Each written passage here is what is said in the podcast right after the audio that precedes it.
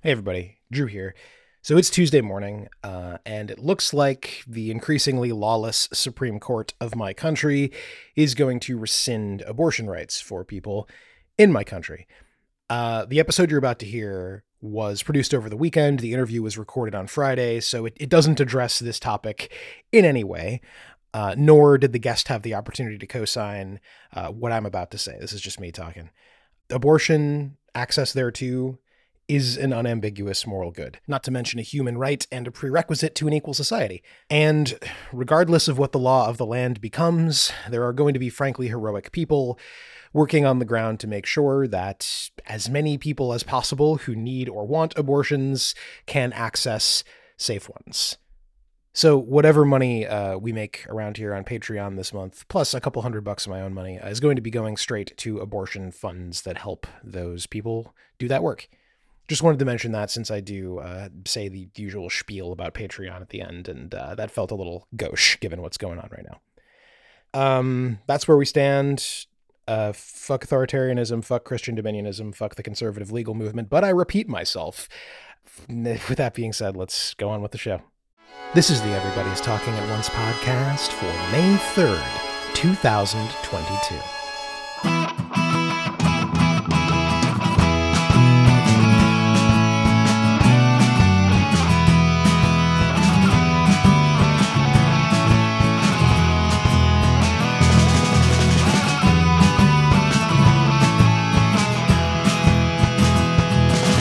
Welcome to the Everybody's Talking at Once podcast, where we talk about everything by talking about games. I'm Drew Messinger Michaels, and I'm very glad you're here.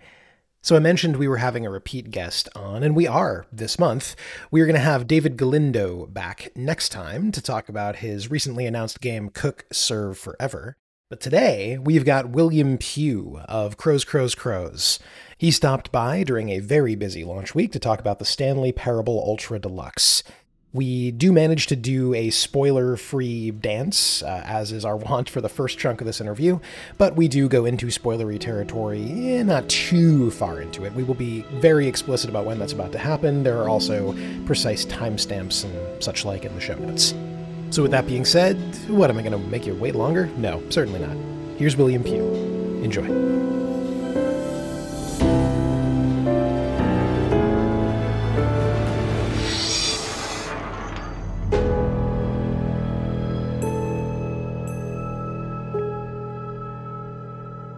William Pugh, thank you a ton for being here amid the madness of, of launch. Uh, I really appreciate it.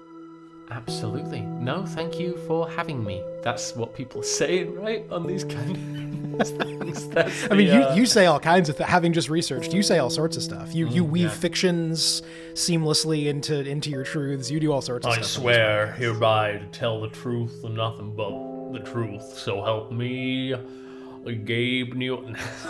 I'll ask you. I'll ask you to swear on a copy of your own game. So, for those who don't know, what is the Stanley Parable Ultra Deluxe?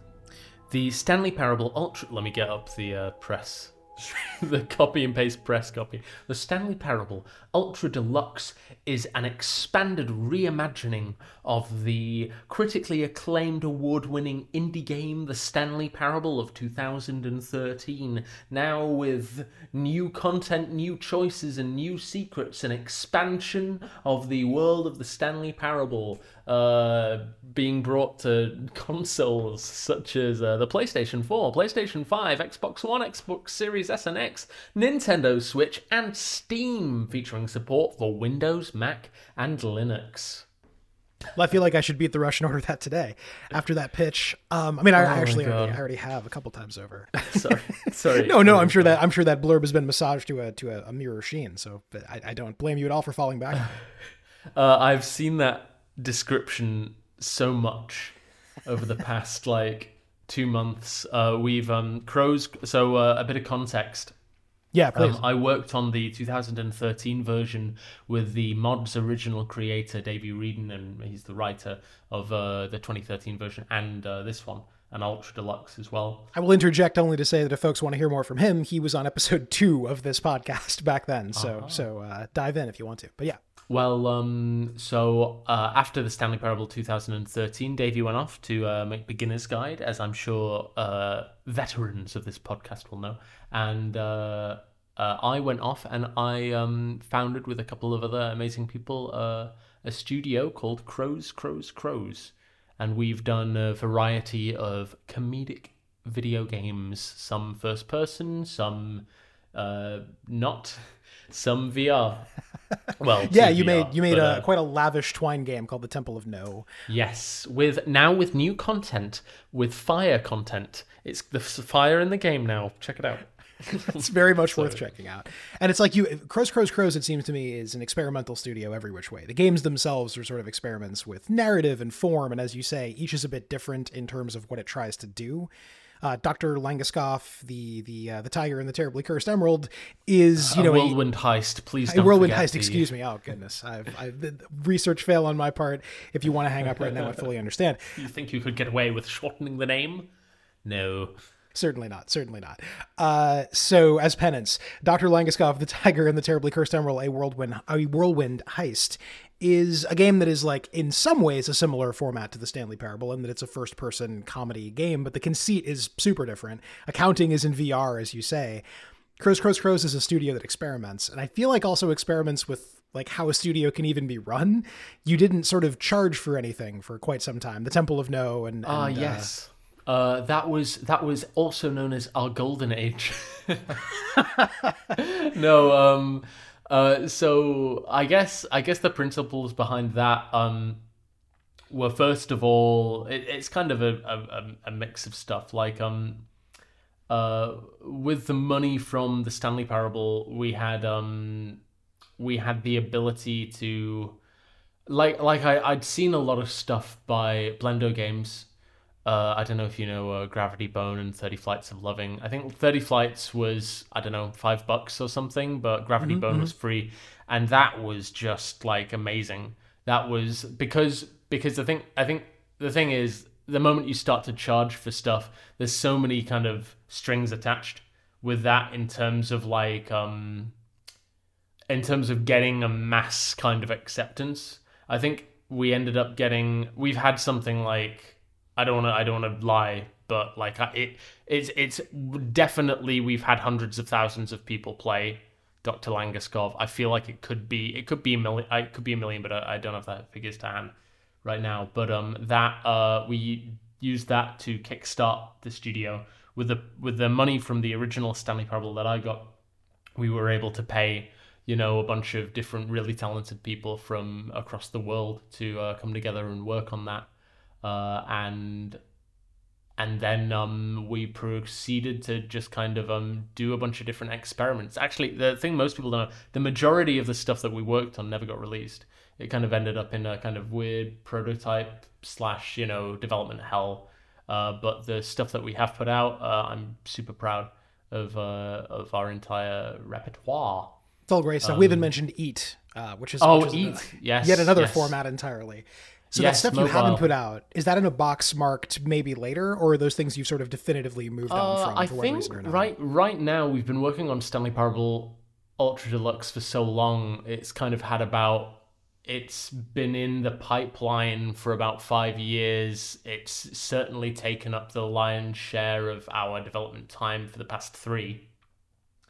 Um, and so I think right and and that kind of work in progress stuff uh is def is from pre 2019 so I think like um we'll figure out what we want to do with some of that. Some some of it is totally, you know, we can't use it. Um some of it I would love to see kind of remixed into something that we can put out and uh, other stuff I think maybe we'll see the light of day in the future, but uh no promises as of right now. Sure, sure.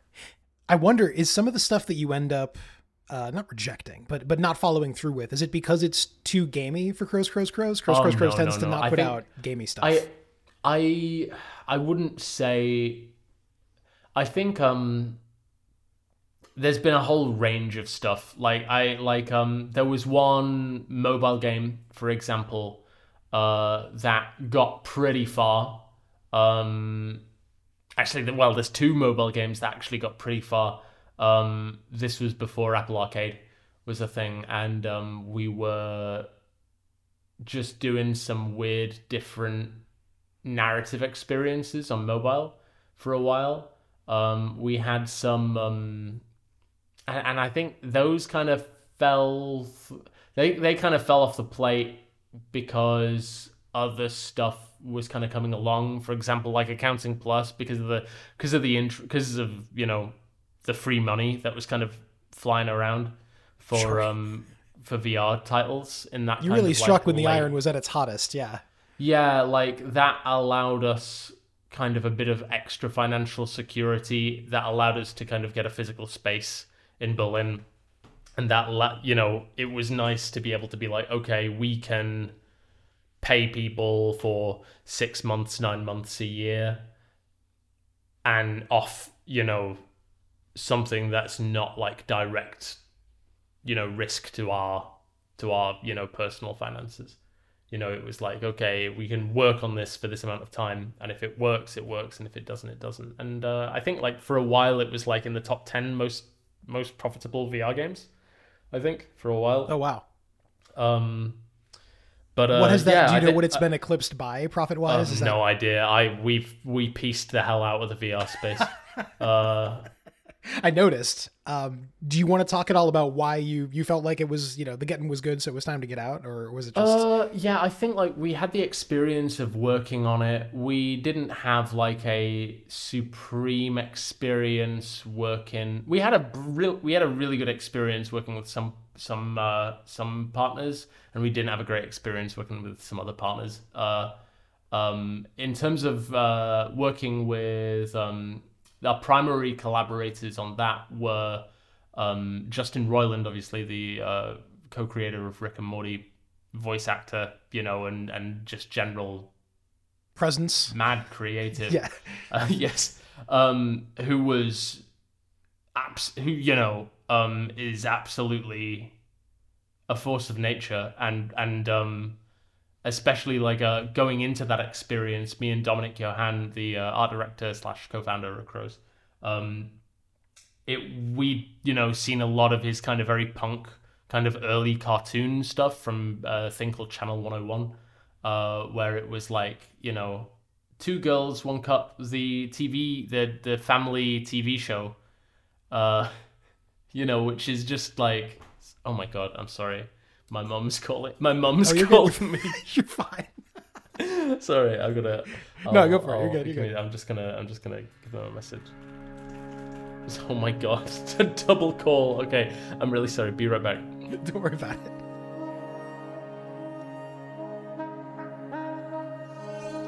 hey yeah I'm back sorry about that um No problem at all. No problem at all. So, um, accounting. Well, I'm really sorry. Uh, so our primary collaborators there were Justin Roiland, uh, who we'd known from, you know, punk cartoons and like getting to see his creative process, Sure. Yeah. and uh, like we got to kind of embed in the. Um, we were kind of working unofficially in like a kind of back room of the Rick and Morty offices for uh, for a week, uh, just like blasting out a prototype, and he'd go and you know do do some voice records for his you know show, and then you know we'd be we'd be you know in the other room with like a prototype Vive set up, and he'd come in and he'd be like, "Hey, oh, whoa, what have you been what what what have you."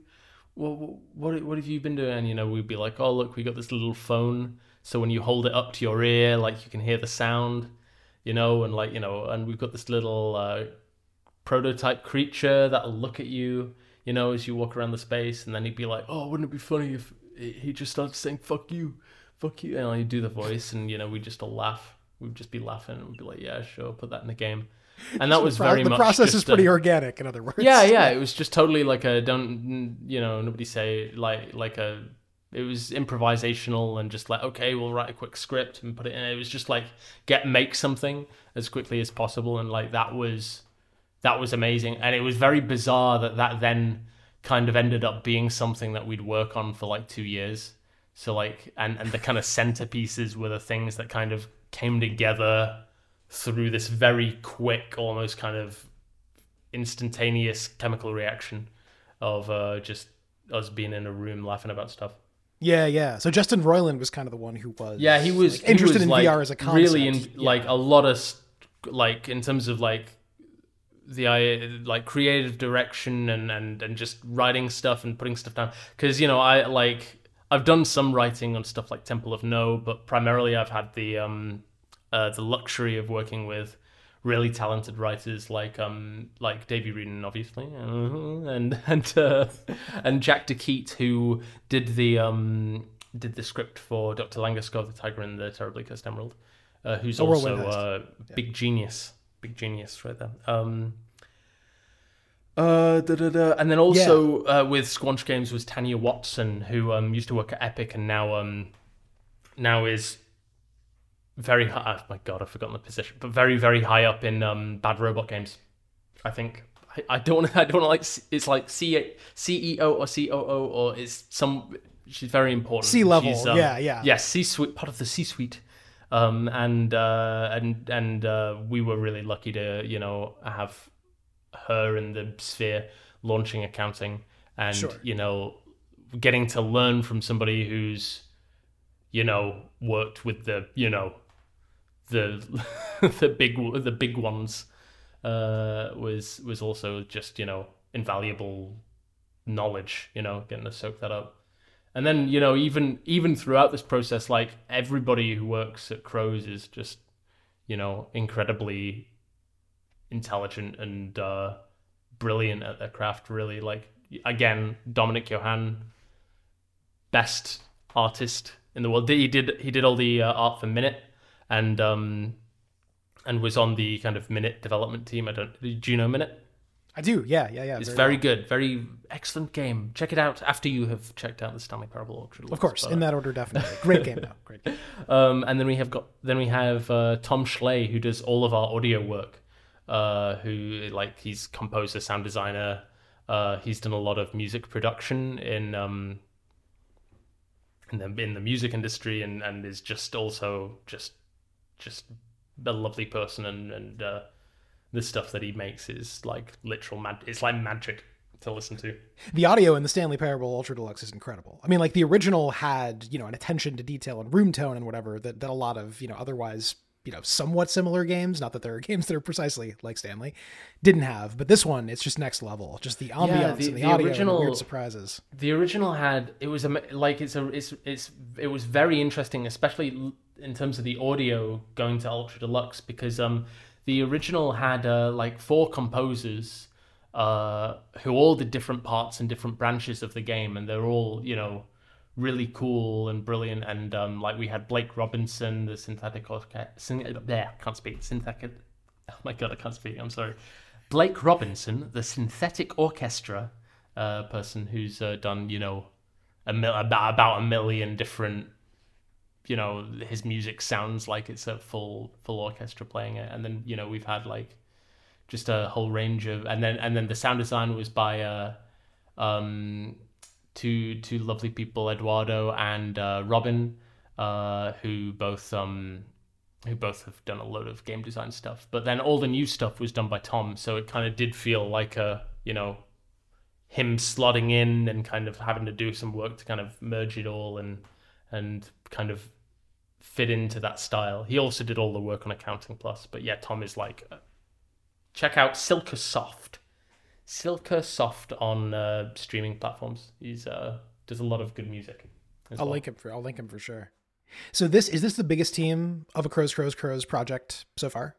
Oh yeah, I think um we um we don't have like a huge full-time staff, but um there's an enormous amount of people who've, you know, done like some, you know, some people who've done like okay, I've done three different kind of animations for different parts of the game and then we had a range of uh, really cool 3D modelers who came on and and did like certain set pieces. Like there's certain sculptures in the game and like uh you know key props where it's like oh we you know this is a superstar asset and you know we got you know someone really talented out out of house to produce that um and then kind of we were ultimately responsible for kind of mixing and matching all of that together and making that work The question of superstar props uh, brings me to whether you would like there to be a spoiler event horizon past which we talk about something yeah, that I think happens I in the think game. if you'd generally, like to stay yeah, we can we can we can just say if you want to bang the gavel on the okay, we're gonna go and start spoiling now. I'm happy. If, if you feel like you've said your spoiler free piece, then then yeah, enough. like if you like this, basically the last I'd say is if you like the Stanley Parable, um, for the next for un, until let me let me get the exact date, uh, until May the eleventh. Uh, there's a sale for the game on Steam for people who own the original Stanley Parable, um, and then uh, if you, um, you, it's also available on consoles. If you haven't played the Stanley Parable before, it's got everything from the original in this one, uh, with a few little adjustments and changes. But uh, basically, it's designed so that it is enjoyable and a worthwhile experience for both of those camps of, you know, people who you know played it. If you absolutely hated the Stanley Parable, uh, uh, then pro- then then it's probably not the it's probably not the game for you. But uh, It may not convince you. but you. if it intrigues you, if it intrigues you, like based on the trailers, all our, all of our trailers are kind of non-spoilery um, by design. Uh, so maybe take a look at some of those, and if it's interesting to you, um, you know, play it. yeah, Uh, and, and don't don't try and don't spoil yourself too much because a lot of it is about you know getting surprised and all of that. And that's my piece. That's the piece. And in fact, you know, the the most ideal thing might be stop right now, go play it, and then then immediately come back because it makes you want to talk to someone about it. One of the great joys of getting ready for this was getting to play it early and then getting to hang out in the Crows Crows Crows Discord and watch people have their minds blown just all day on launch day. I'm sure seen- you were oh doing something God, similar. I've seen people who like look physically in pain. They look physically in pain when they're trying to understand what a section of the game is doing. That's a high compliment for for you and the team. I, I dare yeah, I mean, yeah, it's like like I, I've had people who've just been in silence and then they just all they can say is "I'm dying, I'm dying," as they're trying to uh, figure out what's going on. My partner and I had a lot of kind of uh, "Are you seeing this too?" kind of kind of moments. So when we talk about superstar props, there's a Oh yeah, well, we're we're this explicitly is the event horizon. We're going to start spoiling from. The. It'll be marked. It'll be marked clearly. It'll be marked extremely clearly. sirens playing. Put a megaphone effect on me. Stop listening and buy the game right now. And then uh, the sound of me throwing a brick through a glass window. Okay, sorry. You're adding Foley budget to this production. I'll, I'll make it. I'll make it happen one way or another. Uh, so yes, after after this point, you be warned. Um, so the bucket was one of the things you farmed out because it is a very important prop. I dare say. So it's a character. It's a secondary protagonist, really. Yes, the bu- yeah the buckets one that uh that we got done. Yeah, I think so. So if you're past this point, you've either played the game or you do not fear spoilers. But the bucket is a is a mechanic that essentially it's so well. I say it's a character. I say it's a prop. I say it's a mechanic. It's all of those things. It effectively doubles the number of endings, more than that, because because it also alters endings that are new to this version, where everything is is effectively different if you're holding the bucket, right? Like something new will happen wherever you go. Was that sort of where the idea began? Just like you need something that will say, give me newness, right? Because the uh. game asks you right off the bat, have you played the original? And I believe Davey confirmed on Twitter that like if you say yes, new stuff starts happening sooner. Yeah, yeah. So that's the kind of primary switch there that we had at the start, which was if you um, it asks you if you have or haven't, and then that basically slides in the new content stuff earlier or later, because like a lot of the new content requires kind of like the baseline to be set by the by the original. Uh, and so you know we wanted to have that in there. Um, it didn't actually start with the bucket, and uh, for a long time, Stanley Parable Two wasn't in there. Um, we had, uh, I guess, like you can split it up into different types. We had um, the kind of embedded new content, uh, which is just straight up embedded into the original. That stuff like the Firewatch and Rocket League ending. That stuff like the um, the press uh, conference ending or the tape recorder ending. That's the stuff that's like new but exists within the fabric of the original. Then there's a kind of through line of both the new content door and the memory zone stuff. And that comprises about maybe an hour, an hour and a half of content, depending on how fast you go through it. And that like um is like the through line, the through li- and that actually goes to epilogue eventually, where it's like the through line of uh this is a self-aware remaster update sequel type of thing and then as part of that was the bucket situation and the bucket situation um that started very in a very constrained fashion where it was like we only do dialogue changes and timing changes required to uh fit new dialogue into the old um the old uh, events that would happen in each ending and then that slowly over the course of a few years morphed into more and more bu- unique bucket content. And then eventually that just ended up at a point where there was like a sign- at least a significant kind of visual change in every ending. Uh and yeah and, and so that so then there's that. So, so and so that's its own kind of track. So there's kind of three tracks of new content. There's the like embedded stuff there's the uh like new content door slash memory zone path and then there's the bucket stuff and it's all sort of intimately linked. As so, so was telling that kind of meta narrative what what sort of made you originally want to do an ultra deluxe edition, or was it more a question initially of, of getting it out of source, putting it in Unity, getting it on consoles? You know, I think yeah, it was definitely it. it started with well, we've got to find a way to get this Source Engine game, and at that point, the latest Source Engine game to successfully make it to a console was Portal Two for PS3. Um, right. and which at that- that, po- and and at, we we were at the very awkward point where the PS3 was you know out the door and it was PS4 time, but uh, there wasn't any like official support for you know bringing the Source Engine to PS4, and then for a while it was like you know we were trying to figure out how to do it, and then we eventually landed on okay Unity is the best kind of baseline basis, the baseline thing for then we can bring it to Unity, and then we use Unity to export to all the consoles. And we knew Unity would have support for you know anything new that popped up, like the Switch during development. And um, then we got to a point where it was like, okay, the work's kind of getting done. We're approaching a version of Stanley Parable uh, that runs on on that can run some consoles and like looks good. Uh, let's sit down and kind of codify the changes that need to be made. Like you know, the uh, museum narrator says, "Turn off your PC, um, press escape, and hit quit." You know that doesn't work on a console, so you know you got to we we okay We've got to re-record those, rewrite that section. We knew the serious room was going to be removed because we didn't have the server cheats uh, thing, so we had to you know okay how we're going to do do that, and then it kind of snowballed from there. Of like okay, what if we added a new ending?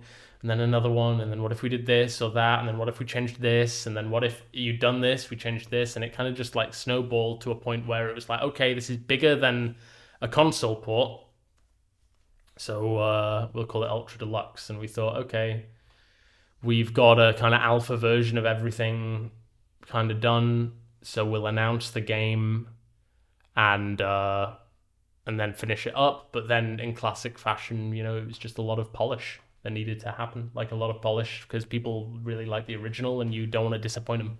Yeah, so it seems like most of the changes came out of pragmatism in one way or another, or or the results of pragmatism. If we're doing X, we might as well Oh do god. Y. Well, well, I mean, towards the end, there was nothing fucking pragmatic about the development of this game. fair, fair. There was a lot of like um points where we were like, okay, this is locked for real. Okay, enough of this, and then something about it wouldn't work, and we'd need to go back and you know iterate again, and you know, I think um looking back, if we knew that it was going to be this big, there would definitely have been changes to how we would have structured it all and you know Hmm.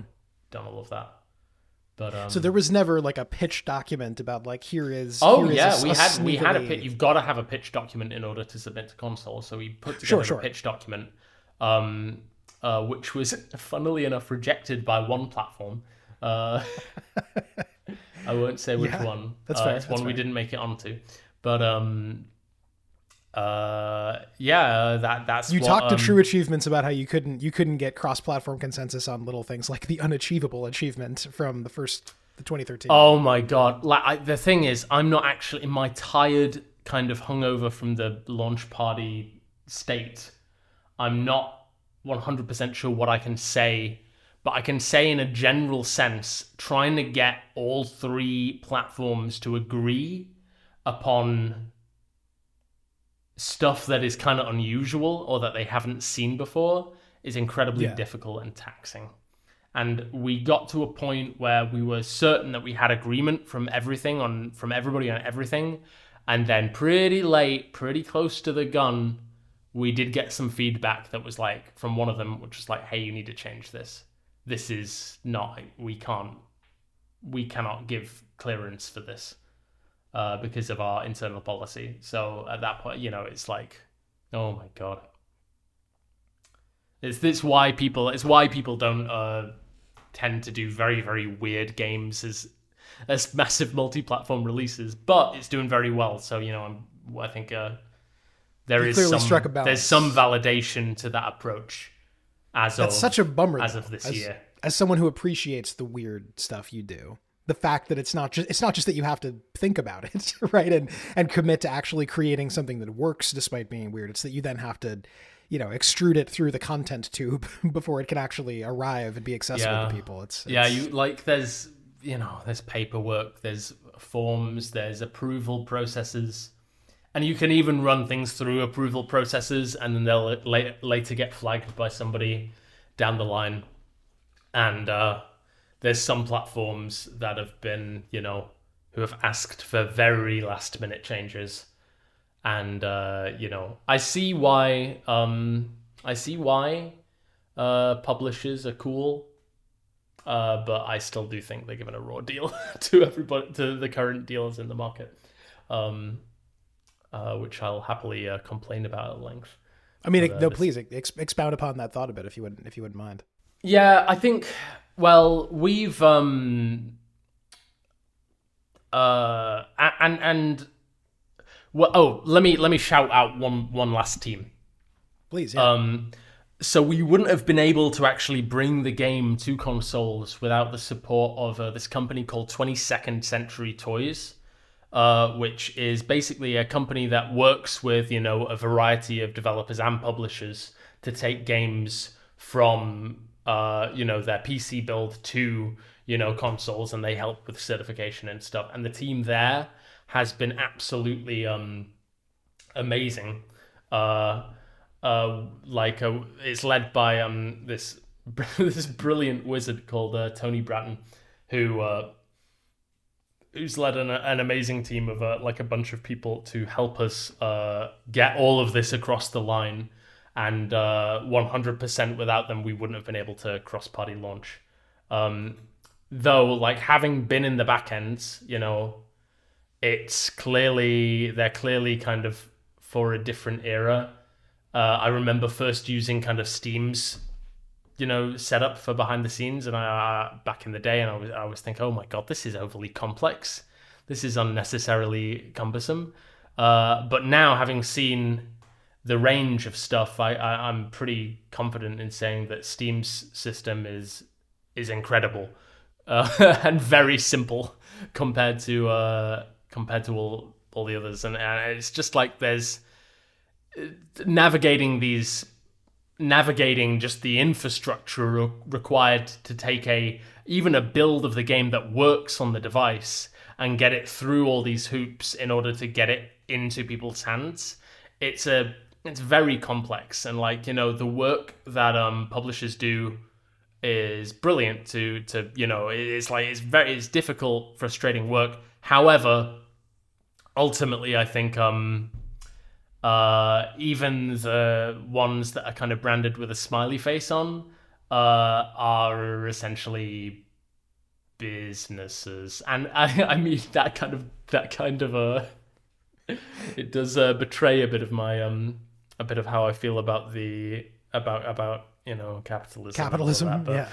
yeah. but um, I do think um, I do think uh, like you know stuff's going around now where it's like fifty percent. They take fifty percent, and the and the and the terms on top of that are not kind. They're not nice terms. There's a lot of there's a lot of bad stuff, and they're not they're not your friends in any in any kind of way uh, as a as an independent developer. Like um, I'm sure you know they've brought a lot of um, great stuff to market, and they've uh, given a lot of opportunities to a lot of different really cool indie developers. Uh, but ultimately, uh, they're they're in it to take art and turn it into a commodity and part of their portfolio, and um, and I think if they could take hundred percent, they would and I think that's ultimately where they would love for it to go, really. Um, and you know, it's difficult because like this stuff is like getting us getting something on console and um, getting um, it, it's very difficult. It's not easy, and like for one person, you know, to take on all of that additional labor and cost and you know time, that's not practical.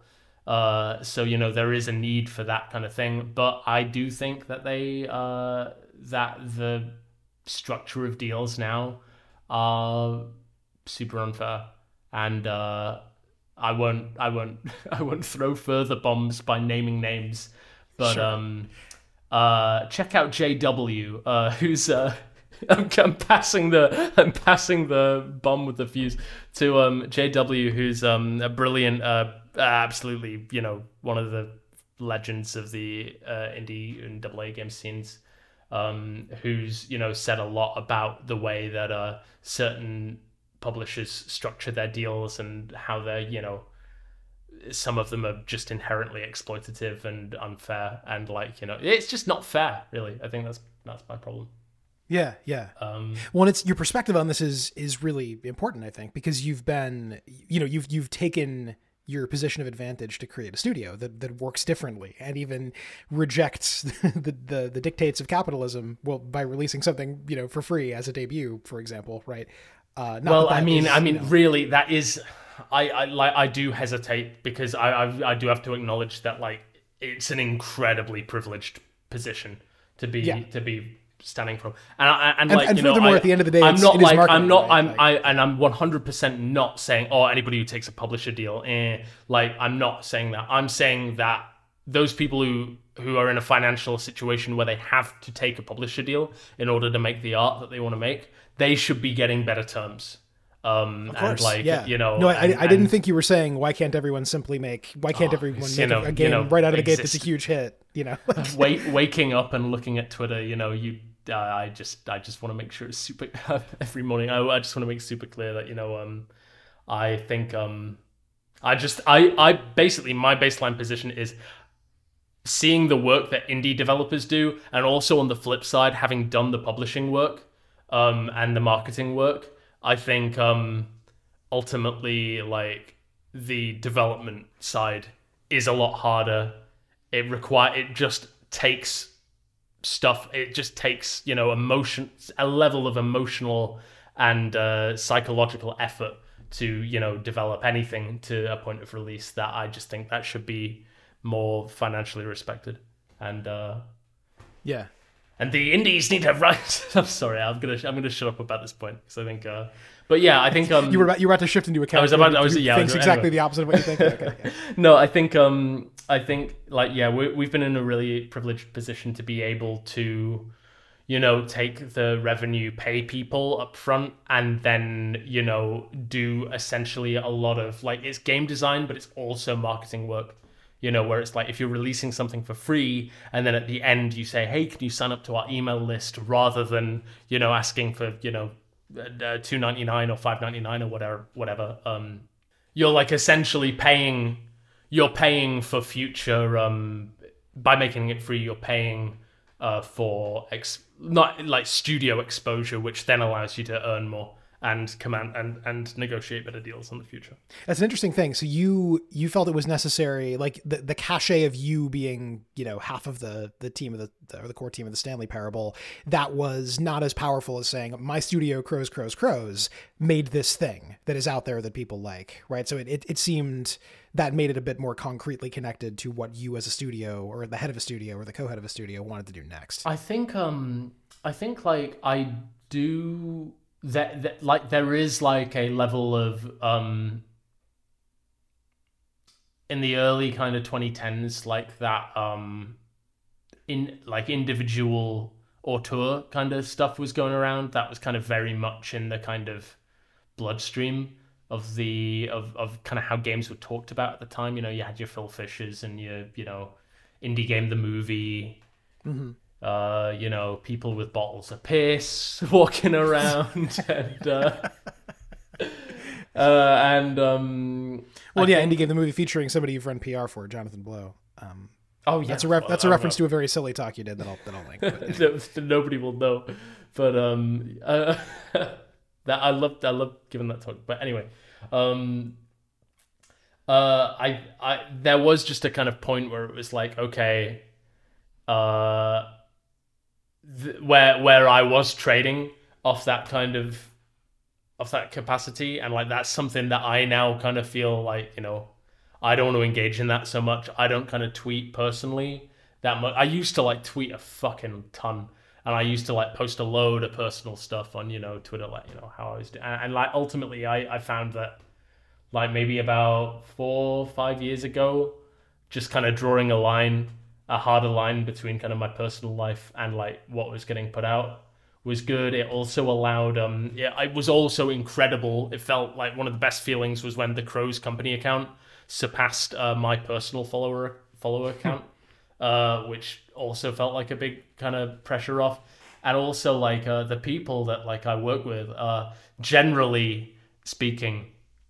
So wait, I don't know why I said generally speaking. I mean, almost ex- uh, I, I like they're they're um more talent. They've got a lot, a lot of talent, more talented than me, and they're smarter than me. And like you know, I I learned so much from from them, and you know, it almost feels like I kind of I also have like a lot of guilt about you know being on the, being on a podcast and not being like okay, and here's Tom, and here's Tom, and here's you know, and it's but it's also like. Where I'm, I'm fucking, I'm fucking exhausted from from launch. Everybody's tired from launch. of course, so, you know, of course, I, I hope you're being the tip of the mind. spear. Yeah, when I'm- Davey I- when da- when Davey was here uh, forever ago, uh, in a previous era before before worldwide plagues and things, um, you know, he said that the two of you kind of went back and forth when you were making the Stanley Parable 2013, with each feeling that the other was the real author, right? Because because you know it didn't exist until you turned it into a level, and it didn't exist until he did the writing. Well, I mean, I mean, whose name comes first on it? I think that really, you know, solidifies Davey as the as the straight man, and I'm the plucky, I'm the I'm the plucky underdog. he's he's the left jab and you're the right hook, more like. Um, no, yes, yeah, no. Uh, I think, um, uh, yeah, like the, the the idea of ownership and stuff, and like like people like like again when the game was coming out, people love the uh, the creator of. Uh, there was the, there's that there's that really famous um, uh, or no, notorious uh, screenshot of um Oh, there's a Warren Spector some- one. yeah, yeah, you know what I'm talking about. It's like uh, Warren the, Warren Spector thinks that you know people attribute uh, that a game to a single creator rather than the entire team. Warren Spector, creator of right. It transcends parody because that was not intended as a joke. That was that was just the editorial standard of wherever he said it. Yeah, and uh, uh, but yeah, I think like um, you it's also just weird um because you know you spend if you if you get rid of the monitors, you spend like I don't know how many hours in a year, but a lot. Just stare at sitting in the corner of a room looking at a wall, you know, and like you're physically alone and you're Sure. you're um kind of like and especially you know during covid but also you know a lot of the work that we've done has been done remotely. You're like physically alone. You're working for like long hours you know doing like technical labor uh like there's a lot of creativity involved but you know that in terms of actual time you usually spend more time, you know, adjusting uh, light maps or, or Sure. sorting out sorting out uh, visibility calculations and stuff like that, or being like, oh, Git didn't push this fucking file. Oh, I've got to open up the command line and figure this out. Um, well there's there's two sides to that. There's the scut work of it right? That like even even the most artistically fulfilling pursuit still has a lot of drudgery in it. And there's also mm-hmm. like something i think i've heard both you and davey talk about is that one of the big themes of the stanley parable is for the love of god get me away from this computer. The, the existential you know aspect of of how much of our lives we spend in front of those those glowing rectangles which are all that separate us from the wall we're really staring at mm. to your to your point Uh, yeah, like um, when the screens turn off, it's almost like they're a, a black mirror of some sort. Technology, is it bad? holy shit I don't know, maybe I don't know what technology wait a wait a minute you tell me technology is is bad Maybe. what the fuck Maybe, i've never thought uh, this before You've got to be careful because, you know, one moment you're Charlie Brooker, you know, creating San Junipero, and uh, the next moment you're Charlie Brooker creating that. Give me a second. I've got to, I've got to find the name of it, but it's something I. Uh, oh, it's not on his Wikipedia page. Let's find it. Uh, aha, aha, aha. Cat. Uh, the next thing you know, let me cut that. Let me redeliver it. Uh, do it do it one moment you are Charlie Brooker, creator of uh, critically acclaimed San Junipero. The next thing you know, you're Charlie Brooker, creator of uh, the Netflix interactive fiction Cat Burglar. Uh, have you seen Cat Burglar? No, no, I have not. Oh I've seen God. some other Open Netflix up. interactive fiction. Freaking open What? up your Netflix app and search for Cat Burglar. And see see what like you know if you if you're worried about Netflix you know taking over interactive entertainment have a have a look at Cat Burglar and and feel really calm. This will assuage my fears. Don't worry about Netflix taking over in, uh, interactivity because they've got they've got like a critically acclaimed director making Cat Burglar. You're saying that Charlie Brooker is, is the so- best. Oh my god! He's the best palliative against his own alarmism about technology. Is what you're saying? It's like yeah. Uh, I uh, Oh I, I will I will I will link Cat Burglar. and Check out Cat Burglar. I'm talking. check out Cat Burglar if you want. If you want to see the Stanley, if you want to see the Netflix Netflix's equivalent of the Stanley Parable, check out Cat Burglar. You're telling me Netflix optioned the Stanley Parable, and what came out was was Cat Burglar. Yeah. uh, What, what a no tragedy. comment on that specific. Sure. Oh, sure. Well, hmm, interesting.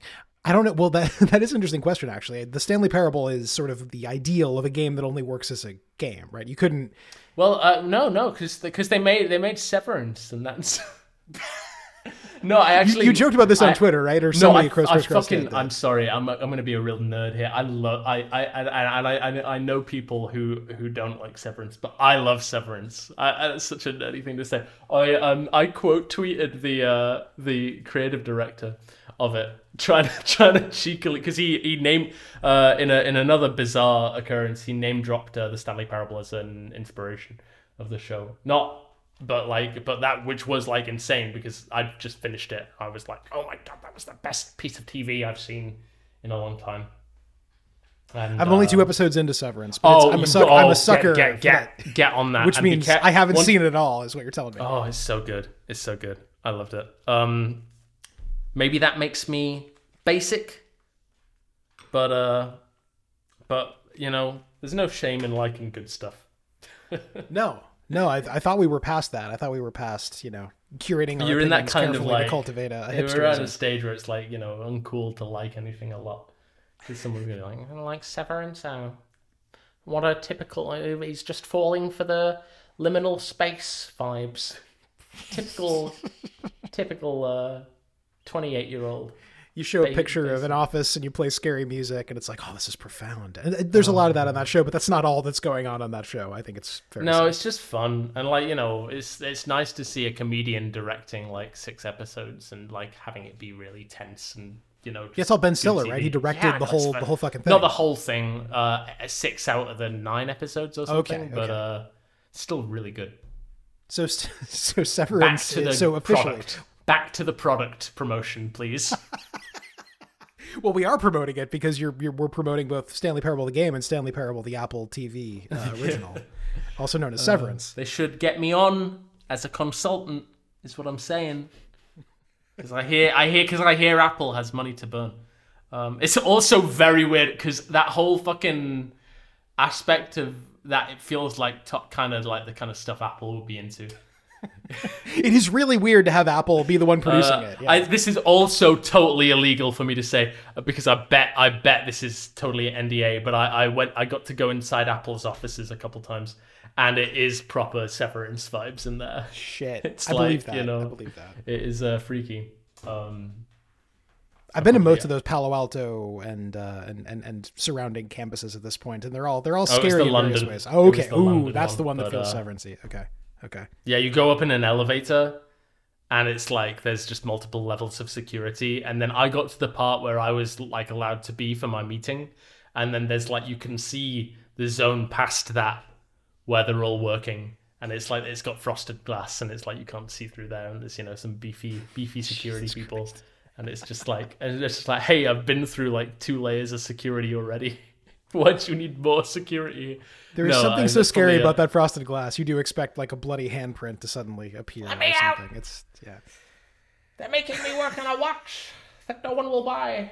Twenty. I, I was. I was in, enough Apple promo.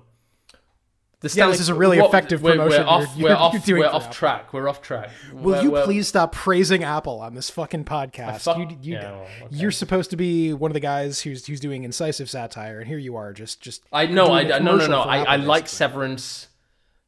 Fuck the rest of them. Yeah, there, there you go. There you go. There we go. Well put. I can't be like earlier, these indie game publishers fucking scum, and then be like, but Apple, oh, so cool. I've got to kind of pick a side there. Um, sorry. Yeah, really picking your battles. Well, so the, the, the, sorry. yeah, Go yeah. on. No, go for it. Please, no, no, no, no. I'm, I'm, I'm. You, your, it's your job to give this structure. I was going to drag you kicking and screaming back to the product because one of the Let's please. things that you've added to the Stanley Parable Ultra Deluxe is is a, like a simple but really kind of like like a, a thing that talks that that bespeaks where we are as opposed to where we were in 2013, which is content warnings, because bits of the oh, Stanley Oh, yeah. Parable are really fucking intense as far as as far as like self harm and just emotional registers and things like that, right? And it's as you were revisiting it, were you maybe like I don't know, were you, did did you think about the amount of maybe like weird horror or whatever in the stew and like balancing things emotionally or, or is is the stanley parable the kind of game where there can just be a branch where things become you know where the, where the bucket is an evil wizard or, where there can be one that's kind of heavy or there can be one that's just silly birds like d- did you feel a need to keep things in some kind of harmony Well, we had endings that were dark. Like I think the um the bucket up until pretty late there were questions about if we'd keep the bucket apartment ending, which has kind of got a um a kind of uh, codependent kind of toxic relationship vibe to it. Not Yeah, so yeah. explicitly. It's kind of counterpointed by the fact that it is a bucket. Um, but like, I mean, the music that Tom uh, Tom Schley did for that section is just like amazing. Like, we had that without music for a long time, and then he composed this like interactive, like modular piece that kind of just raises and kind of sinister intensity over it, and it just really elevated. That's now my favorite. That's my favorite ending, uh, by the way, uh, of the new stuff. Um, it's incredible it's incredible um, but uh, yeah, that was we were kind of questioning that for a while in terms of was that too intense? That was a that was um we that that was just that was one that was probably the latest that was the last uh, bit of content that was um kind of up for debate. And then um uh for the we consulted with um you know an accessibility expert um about you know what's the kind of stuff that we can do beyond stuff like you know the color the colorblind colorblind options and you know the standard stuff like you know how do you do um text accessible text. And you know, to be fair, it's not as good as it could be. And like I think like um no no I don't want to you know behold anyone on the team to it right now, but um on the live on the podcast. But uh, it would be good to you know I think that's something that would be cool to add to, um and to just see if we can make it more accessible. The rest of this You- podcast will just be you listing Jira tickets. For this Yeah. So yeah, that'll Be... Um, No, but the accessibility stuff is great. I mean, my my, my niece Haley is like the, the Stanley Parable is one of her favorite games of all time, and the she really only has use of uh, of one arm, so that one handed walking feature is amazing, right? Like a game changer, incredible. She can make it work with more traditional controls, but just you know that those kinds of things are becoming considered and more standard is such a a huge good thing. just for yeah it's just a medium. conve- it's just a convenience like you know there's like extreme ways you can go where it's like you can play the game with like an example of like something that's like like further down the list of like stuff that like you know we would have done if we had the time and the budget uh, but even then, you know, it's a kind of you've got to make a call at some point, and that that is something that does feel weird about like, okay, where are we going to cut off the, you know, accessibility line, you know? But like How that- that- accessible is accessible? yeah, yeah, very yeah. That, is, that from- does feel yeah. like a really weird. Um, it's not weird, but it's just like a difficult decision that's got to be made, and that's you know not something that you typically you know think about when you when you're uh, think okay, what does designing a game consist of? It's like okay, can someone who's blind enjoy this game? Can some okay, is there somebody uh, you know like uh, should you be able to play this with one hand and like you know all, all this kind of all this kind of stuff. Um, so uh, yeah, like the content warnings, we felt like they were pretty. You know, we do get mails now and again, and like we wouldn't, we were one like about like, oh, hey, I, I I was really disturbed by this part of the game. You should add a content warning to it, and you know, it was good. And like again, you've got to decide where you're putting those in and what constitutes again yeah it's like you've got to be the arbiter of like what is something that's going to be potentially traumatic for somebody. And like that is that's also like a a really hard line that you've got to navigate internally. And like that's a com- another conversation that you've got to have and something that you know benefits from having people in the room who are you know emotionally sensitive and you know intelligent and you know Yeah, em- empathy. Empathy is ultimately like a, a, test of empathy. Because you know if you're not empathetic to if you can't put yourself in the shoes of somebody you know who really doesn't want to have to have like self the idea of self the, the concept of self harm pop up you know while you're playing an entertainment a, a thing for entertainment you know um it's good to it, it, like you know you, you if you can empathize with somebody like that then you know you can understand it. But i think like on the flip side you know if you're less mature or like you know like it's embarrassing to say but you know if when i was like 18 and you know if, if that question got raised i would have probably been like oh who's gonna care? Who's gonna care about that? i'm, I'm 18 i don't i don't fucking it just matter you know so like It doesn't bother me, so it, it yeah, it it, doesn't it, bother yeah, exactly. anyone. It doesn't Yeah. bother me, so why should it? You know, and I think like the kind of like if we can normalize like a um that that stuff's available for people, that will be that would be really good because I think I think the failing of where it is now, or like the kind of like hole in it is like you got to know to check for that kind of sort of stuff, and you've got to know that it's available. So like Yeah. um, we put it in the Steam description. We put it in the description of the game. You know, hey, there's content warnings available in the settings.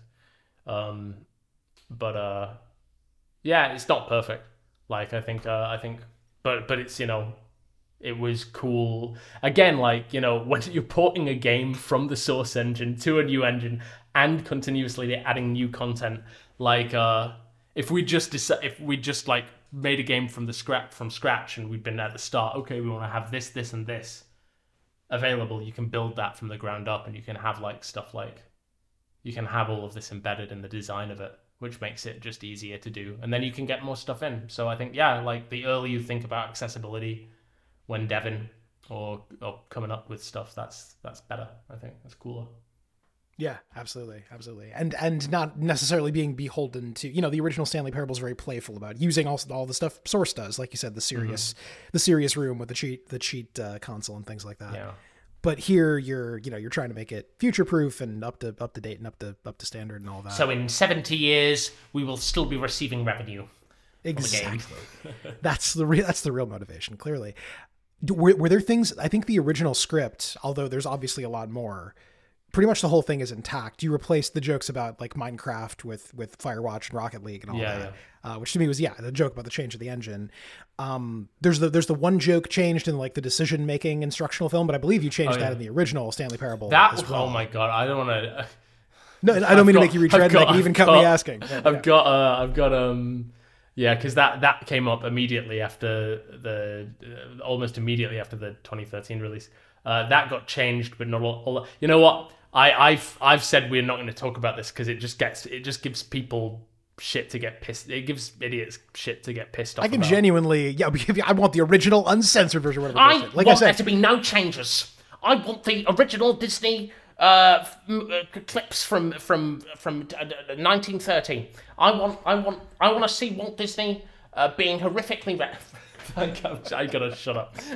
I really, really want to use that clip of you saying that, but I will cut Uh, this. but that's what that's. that I mean, I mean, it's up to you to edit me to sound as distasteful as possible. But um, uh, yeah, that's the goal. I- that's it. You've, you've got it. The game is up. That's that's what this is about. um, but yeah, I think um, I think like there's nothing wrong with just trying to make things better for everybody. Like you want everyone to be able to enjoy stuff. You want to you like, and that doesn't mean making it bland.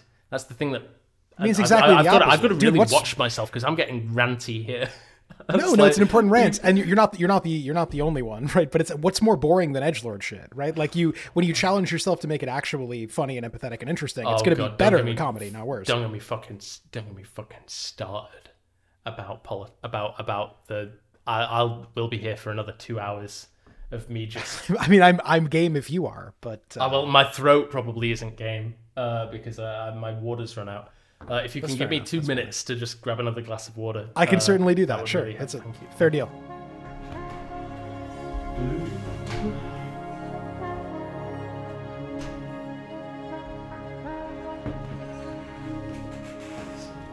Uh, we should be able to kill and eat anybody who has over. I want to say.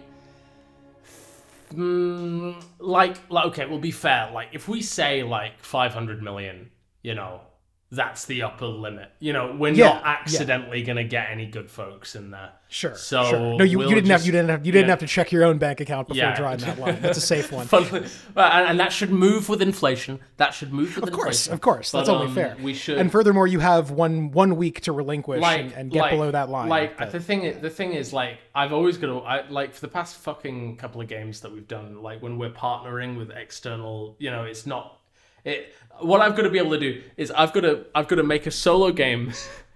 And then I can start. I can go around on podcasts and I can guilt free just be like, "Well, I think this about everything," and I'll use the game's platform to talk about my own opinions about about about everything. But you know, I, I I'm I've also got to balance like, okay, I'm representing everybody here.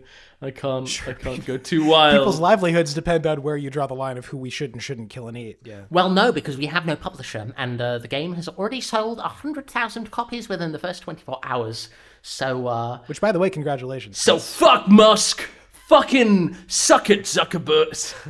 That's like that's also kind of. I like, mean- I mean, un- 'cause it's- unambiguously, it's- fuck it's- those two guys, The but, hatred is more than you know just a kind of blatant fuck you. Uh, there's a real kind of like uh, uh, it's really it's like we're all gonna. I don't want to get into the we're all gonna die, but uh, but you know. I mean, the the rant. I We think the rant gotta- you were about to get into had more to do with just with just yes, comedy. nihilism and, and edgelord like shit. like yeah i mean the there's a lot of i it's there's too much to talk about uh if you'd rather talk about how we're all going to die, that's fine. i mean i mean that is not partic- that's not particularly fun and people will spend their money on you know on stuff that's not the game if uh, we get into all of that but uh but is yeah that the I mean, danger? Is that the because you know if if with this if a solar flare hits the Earth, then the Steam accounts will go down, and and and uh, they won't have it, and they'll, they'll they'll be better off purchasing bottled water and uh, you know uh, raw materials. I'm I don't buy into any of that, but uh, I'm just I'm just being I'm just being a little fucking I'm just being a goblin because I'm I'm tired and and I I, I don't know what to. I don't know what to. That's say. fair. You're not guiding me enough. You're not asking enough questions. You're right. You're right. I'm well. That's that's how we get to the really good shit. Okay, is, is by letting it go where it does organically. It's I, I'm being the Justin Roiland of interviewers. I'm just saying, what if this interview wa- was a cloud that started saying "fuck you"? That's Hmm. that's that's my contribution. I think. Well, okay. Let me take it to this. So you're you're talking about part of. Let me let me frame it this way. This part of what's interesting about the Stanley Parable is that it is fucking weird and it's fucking successful, and that's an intersection that I wish existed more because I love strange, Yeah, well-considered hundred percent. There's some like there's some like absolutely brilliant stuff um coming up on itch. And like i i see the the, the thing is i'm i'm absolutely exhausted. And like i've i've not been playing any, any i've not been playing anything for the past like few months. So i don't so i feel like you know if i'm if i'm you know shouting out itch.io like i should be like you know rattling off you know the, the all the You're, names you're just no. You're basically saying, have you But heard like, of go, just Bandcamp? just go But, to Joe, just go to itch.io and just search for latest and just buy a bunch of stuff on there, and you know that's You do that, pretty that- well doing that, honestly. Yeah. Yeah, I mean, you, you'll find some really cool cool stuff. Um, Yeah. but you know, Stanley came out when when the original Stanley came out. That was Greenlight Town, where you know 22 games would you know outside of the big publishers would go up on Steam every you know I don't know three months or whatever. You know, it came in waves, so we'd have a lot. We had a lot of we had a big kind of captured audience there. But here now in the 2022, you know, there's will come out and that's really and, and will hit you know top selling on steam which is amazing but you know 24 hours later you've got let's see what's coming up you've got dune spice wars coming up you've got rogue legacy 2 coming up you've got uh sekiro's back in action uh, sorry, no, that's Is bad. bad Sekiro back in that's, action? That's Is that true? that's not a game. That's sorry. I was listing new games and then I just listed another.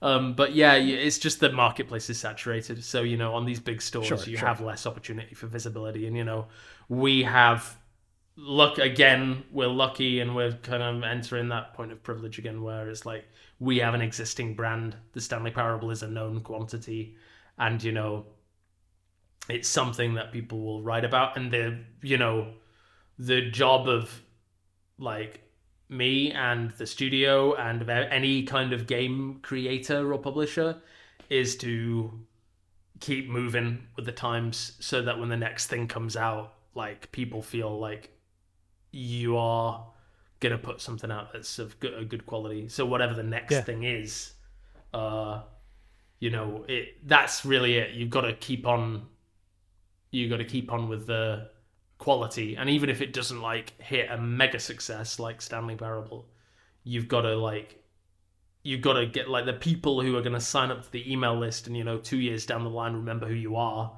uh, you've got to make sure that you're giving them a good time and you're serving them uh, Yeah. with uh, with something fun and something weird Let me ask you a question about the times in which in which we're living, uh, because you you've talked before about how you came out of an era where somebody could start making levels in Source as you did, and parlay that into a professional career as a level designer, and that you could sort of feel the door closing on that with Source particularly, but maybe even with that generally. And then around accounting time, you said that you didn't think there was that on ramp for for you know for young would be game developers. it's harder it's and I feel like now maybe there is, but it's like it's monetized and ex- exploited. It's like Roblox or something. Oh god, yeah. I mean that kind of. I mean, what watch the game makers too? Oh, is that the uh, that's the People Make that- Games People make documentaries games. that I was like, I was promoting the wrong thing. Yeah. Uh, Game Maker's Toolkit is great, but they did not do a scathing expose on Roblox. Oh my god. Thank you very much. Um, no problem. It's just like I continuously prove I don't know. I don't know what the fuck I'm saying. Um, You're slap happy. It's fine. It's okay. um, you get what I, mean. I, I, I was the vague shape of what I'm the blurred Gaussian blur of my words is Th- that is indeed that is an the right exploitative process, and and you know, and and Yeah. people have done journalism to prove it. So yes, there's there are details real. available. It's a real people like thing. It's not just made up. Um, but uh, yeah, I, I think like you know, I I'm I'm pretty like you gotta you gotta I'm getting like I started. I was I was coming in uh, at 19 with the with you know Stanley Parable coming out, and you know then I was you know I was living that shit. But now I'm kind of 10 years. I'm almost 10 years detached from that experience, and like just stuff is changing every every day, every six months. You know, there's new paths. Like TikTok was a path into you know into kind of capturing people's attention. Now, you know, the train's left on that. Uh, and like now, if you go on, if you're joining TikTok now, you're basically like one of the grannies who was joining Facebook in you know 2000 and 2015. so like, uh, so you know, I I think um, like the young and I'm so good, feel so cringe. I mean, sorry, it feels so chooky. Uh, I- that is fucking brand new to me. Is cringe oh, you don't know about chooky? Oh, oh what the shout out, shout out, shout out, shout out, Grace Bruxner, creator of Frog Detective, uh, for teaching me about cheugy. Uh, What is the? I'm about to make myself me- sound even older. What is the Uh, etymology of cheugy? I'm gonna, I'm gonna, I'm gonna blast you through Cheugy right now. Uh, uh, I was actually told that I was actually told that Cheugy uh, is now Cheugy. Uh, so uh, Cheugy is an American neological coined uh, neo neolol. Uh, it's a fucking phrase. It's a, right? it's a thing coined in 2013 allegedly by Zoomers as a pejorative description of lifestyle trends associated with early 2010s and millennials. The aesthetic has been described as the opposite of trendy or trying too hard. Um, so if it was coined in 2013, yeah, it is like nine years out of date. So uh, so it's time for yeah. Yeah, Ultra see, like you know, it's like Yeah. you've like it is fucked up. It feel it, I feel like so old. It's like oh my god, I can't even keep up with stuff anymore. But I mean, like your priorities change, and like now, my like the ultimate responsibility is to to to number one, like the people who whose livelihood is connected with this company and with uh, the people and and and you know with my my own fucking mental health and and, and sanity um which definitely wasn't a priority when you know going going down the indie slide waving your hands in the air being like oh my god my god check me out i'm on stage at gdc which is you know it's fun and and like i'm glad i got to do that but also like um like the reason it's called the indie slide is because you end up at the bottom yeah sorry God, God, God damn. I'll I'll be funnier. I'll be funnier in in a week when I've had uh, when I've had some good sleep. Um, I just don't hear you do an American accent that much. That was. I, I love doing American accents. It fucking really pisses my partner off who's Canadian. Uh, like fucking constantly. I get I do stupid voices all the time. I love um I'd love to do more performance stuff and more music stuff and audio stuff. Like that's really well, that's really, maybe a place. Let me let me let me bring it home by, by talking about that. You've you know you were planning to be an actor before the Stanley. Oh Parable, god, you've done you- your research. Oh. Oh god, this is officially hot ones. Uh, if you if the wings should be arriving any moment from now, uh, yeah. You, you see DJ Khaled on Hot Ones? No, I didn't. he, he ate two spicy. He, he was on like level two, and then he, and then he like can't eat anymore. But he's like still talking about how badass he is and like how you know how so fucking cool he is. It's just like, uh, like yeah. I'm glad I'm not in that kind of like Californian kind of kind of NFT space.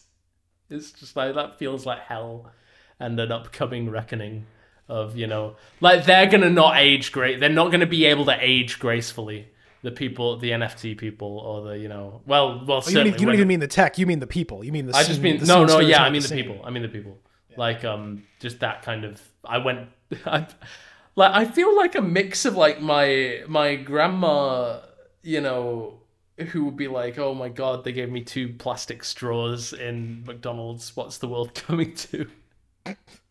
And like you know and i i thought that. I went to uh i went when i went to america for indiecade i went to a denny's and they gave me like i ordered two brin- drinks and they ordered they gave me two plastic straws. And i looked at them and i was like oh my god we're all gonna die we're not gonna die we're gonna we're not gonna fix climate change that it's like 2018 and they're still giving out plastic straws um I'm just Not that the plastic straws are doing it, just that that's a no, totem it's of, just of how it's- seriously it's a- we're not a- taking it. You know, the Yeah. canary, the plastic straws are the canary in the coal mine with climate change. I'm sorry, like this probably makes no sense. Like it makes sense to me. It makes sense to me the direction of this, but you were asking me something not about Denny's, my grandma, and climate change. or how we're all gonna die. This well, the question was, and if, if it's no longer interesting, then don't answer it. That's fine. But you were you were planning to be an actor. You, Oh, you yeah, said yeah, yeah. you said that you sort of think of uh, the way you design levels or the way you design games along those lines. You, the exact quote would be, "You are setting a stage for players to improvise on, and most players are terrible actors." Oh, that's a fucking cheugy quote. Yes, That's so cheugy. officially, officially. It's- it's- no, I mean like yeah, like I think that there was that phase where it's like you know I was I don't know that's probably from a talk of like twenty. Let me be, yeah, no, I'm, I'm quoting younger you to yourself. Which Yeah, is a very yeah. cruel thing to do. No, no, it's fine. Like I mean I I'm not the type to massively. Cr- I I think I, I in in in I think younger me would cringe more at me now than I cringe at younger me. Like like there's a lot like I I I've I've yeah I'm not gonna fucking get into. No, that's well said. That's well said. I'm not going to get into that. But um, Well, I was I brought it up because the only time you've literalized the metaphor is probably Dr. Langeskov. Uh, the yeah, the- I mean, the I think like that Wolfen the, the the setting a stage for a player. That's like a it's a really nice turn of phrase. I like it's it it sounds smart.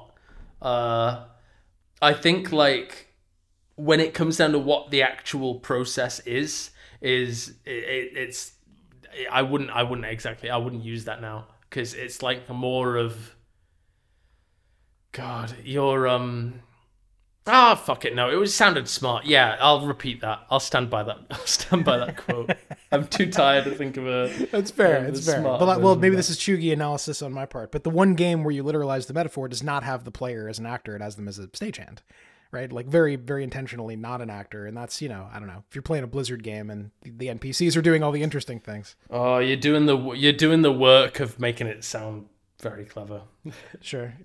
That sounds that sounds cleverer than I know for I know I wasn't I we weren't I was at least I wasn't thinking about that when um when making it that dichotomy but I mean like that mostly came the level design of that was um the backstage of uh West Yorkshire Playhouse in the UK where I'd done a few shows and like they've Oh, it's got really the it's of specifically that theater. it's not it's not exactly it but that's the kind of um That's the vibe. the vibe yeah yeah where it's like you know you've got these big long corridors and then you've got a your you've got your dressing room and then you've got to go on stage and you've got to walk past all this you know you know, exposed piping and you know backstage stuff and you know the vivid lights and all of that it's really cool Yeah. Thank you for taking the time, especially when you're this tired. I Mm. really appreciate it. Um, and I, uh, I, I, will one more time drag you kicking and screaming back to the thing you're here to promote. No, please, yeah, please. should really check it out. Um, yeah, yeah. I mean, are there because we are we ha- we are and have been for some time thoroughly in the spoiler zone. Is there anything you've been sort of like bursting to want to talk about that you felt like you couldn't in public? You even released a fake spoiler Uh. toolkit so people can protect the pristine experience of a first playthrough. But did we miss? I, you know, it's the worst question in the world. What else do you want to talk about? But I feel like in this case, the stuff that like I really like like I think like for me like I love watching people grapple with the fact that the entire game has a bucket alt path. So it's like like watching people's faces when they are kind of internalizing that and figuring it out is really fun. oh no, you can take the bucket fucking anywhere. That's that, Yeah, that yeah. you're that committed to the bit. Sure. Yeah. uh, and the hype, uh, and just like the excitement when it's like the Stanley Parable two doors open, and like it's a validation because we during the development it felt like that was buried quite deep, and there was like the anxiety of like you know, there's also the anxiety of like okay, are people gonna quit out and like not see the new content? Are they gonna play like three endings, not be able to find any new content, and then be like, oh, this is shit. There's no new content like that's like and and and and seeing that you know that has that pe- that's working out for people that that that's really validating and then the small stuff is like um like the kind of weird law shit that you know I probably shouldn't comment on because you have like it's it's fun to watch people kind of tear it apart and do it. But like um in the Crows Crows Crows newsletter 47 um no sorry in the Crows Crows Crows newsletter 37 uh we we have a newsletter uh that we we uh that is very well reviewed uh and uh you can check it out at uh crowscrowscrows.com and I by frequently going- laugh out loud at your newsletter, so yeah. Thank you very much. You can sign up for it. We don't send it that often, but we put a lot. If you like the Stanley Parable or Dr. Langeskov or stuff, check out the newsletter. We tend to only we'll be doing a bit of Stanley stuff for like you know letting people know when the physical edition is going out and any other like you know any other stuff related to that. Uh, but like generally, we try and make each one weird and unique, and it's got the same kind of um, creative uh, the, the the print the print the creative principles and, in making them is similar to how we make the games.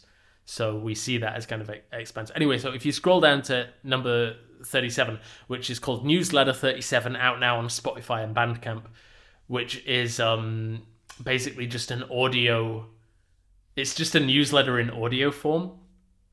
This was um this got put out on uh, October 2nd, 2020. Uh, so, like a year and six months or something ago.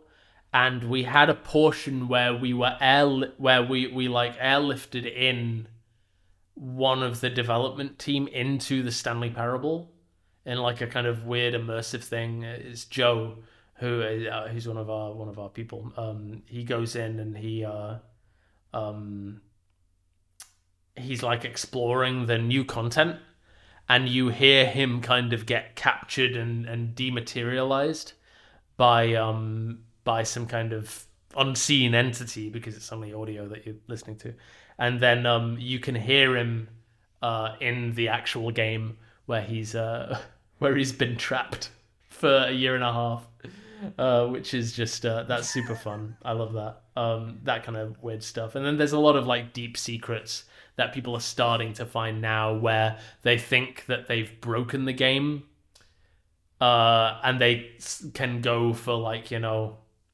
20, 30 minutes exploring around, and then they'll see something that is explicitly calling out how they broke the game and uh, and and it's just like a little wink of like, yeah, we knew this was possible, and we left it in. Uh, just like little, I made it down to the warehouse floor, and there was a little room of with I think a unique musical track that I that I found my way into. uh, that's from that's that's uh, it's a little white void, and uh, the music is from uh, that's Clovis's theme from Accounting Plus, which is uh, the I- character. oh my! I did not um, replay accounting before this, so that's I. It was like Ah, my yeah. brain You- was well, screaming at me if that I it's knew the- it. in the- yeah. on Accounting Plus, that's the top level character who's just like an who's also an omnipresent narrator, but like a, a different, a very different kind.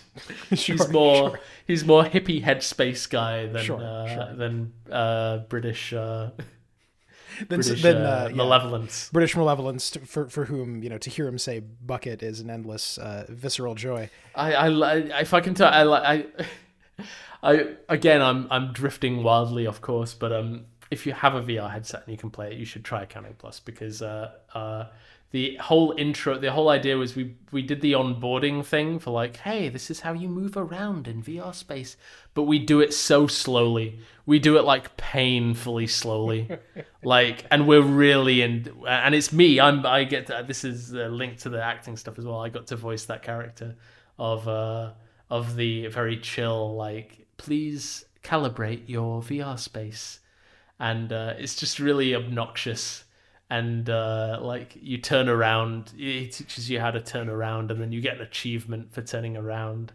And he's like well done. Good job. Great job. Excellent. Here's a trophy.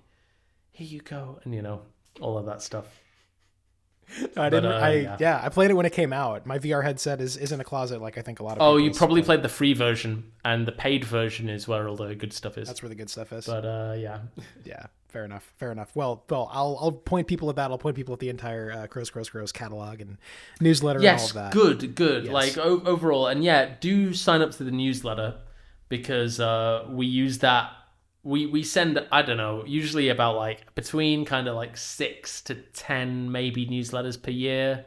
And they're all Uh, weird works sometimes- They're great. They're yeah, like, they're good like there's some right. like yeah, like uh that's probably like that's really enjoyable stuff to it's really enjoyable. And like if you want to if you want to get a good picture of like how the studio's grown and you know all, all of that stuff just check it out check out uh check it out and just scroll through that. absolutely. But uh, bif- but primarily, Stanley Parable Ultra Deluxe out now on PlayStation 4, PlayStation 5, Nintendo Switch, Xbox One, Xbox Series X and S, and and uh, Steam with Windows, Mac, and Linux. Also, kind of works pretty well on Steam Deck right now.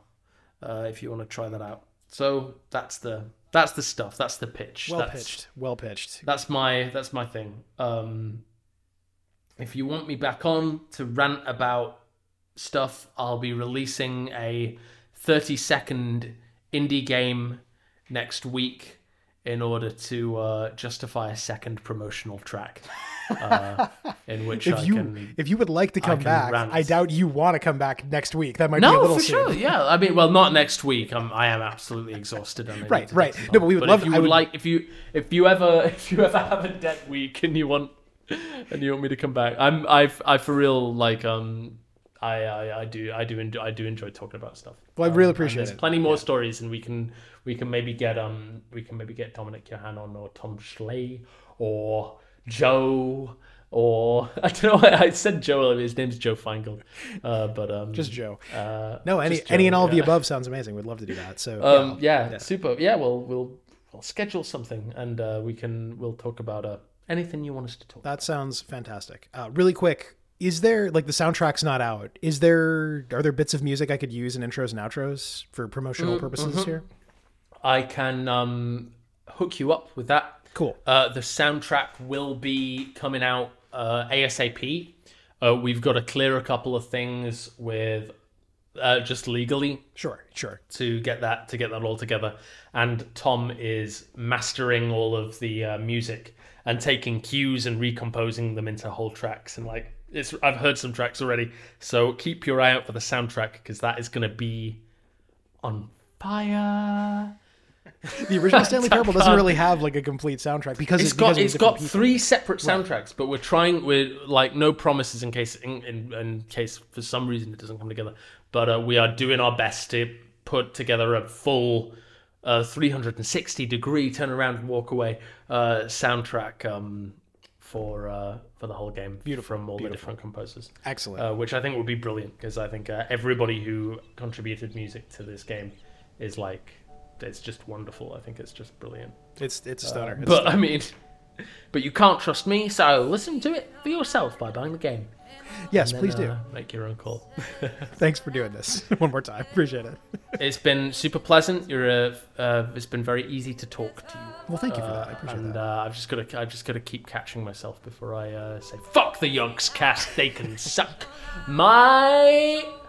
And then I hung up the call, and uh, but but you know I, I did for the record I didn't say uh, I didn't say anything.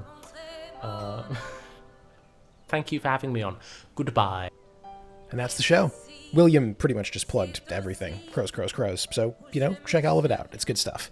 The Everybody's Talking in Once podcast is hosted and produced by me, Drew Messinger Michaels, with support across every branching path from Francis Michelle Cannon and Lucio Valentino. This is one of those weeks where I will also thank El Viegas for editing advice. Our logo is by Aaron Perry Zucker using icons from the Noun Project. Our theme song, the current version thereof that is, is by me. You can find more music I make at carpedemon.band. And hey, by the way, you can hear me play lesser known tabletop RPG systems at dicepunks.com or by searching Dicepunks wherever you get podcasts. Speaking of wherever you get podcasts, that's where you can find this show, our whole back catalog for free, including our previous talks with Davey Wreden, Williams' Stanley Parable collaborator, and Brendon Chung, Williams' level design rival, and the person behind Gravity Bone, 30 Flights of Loving, and plenty else besides. We sure do appreciate you listening to this one, to those ones, to whichever ones you want to listen to, and if all you want to do is listen, that is more than okay.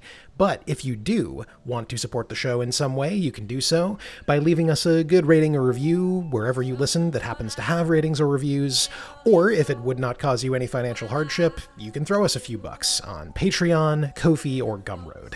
Thanks tremendously to our current supporters, with a special thanks to Carlos de los Santos and Darth Raptora, and an even specialer thanks to the mysterious Ian K and Lucas Cosin. Hope to see you in two weeks when David Galindo will be here to talk about Cook Serve Forever. Until then, take care of yourselves and take care of each other. So long, everybody.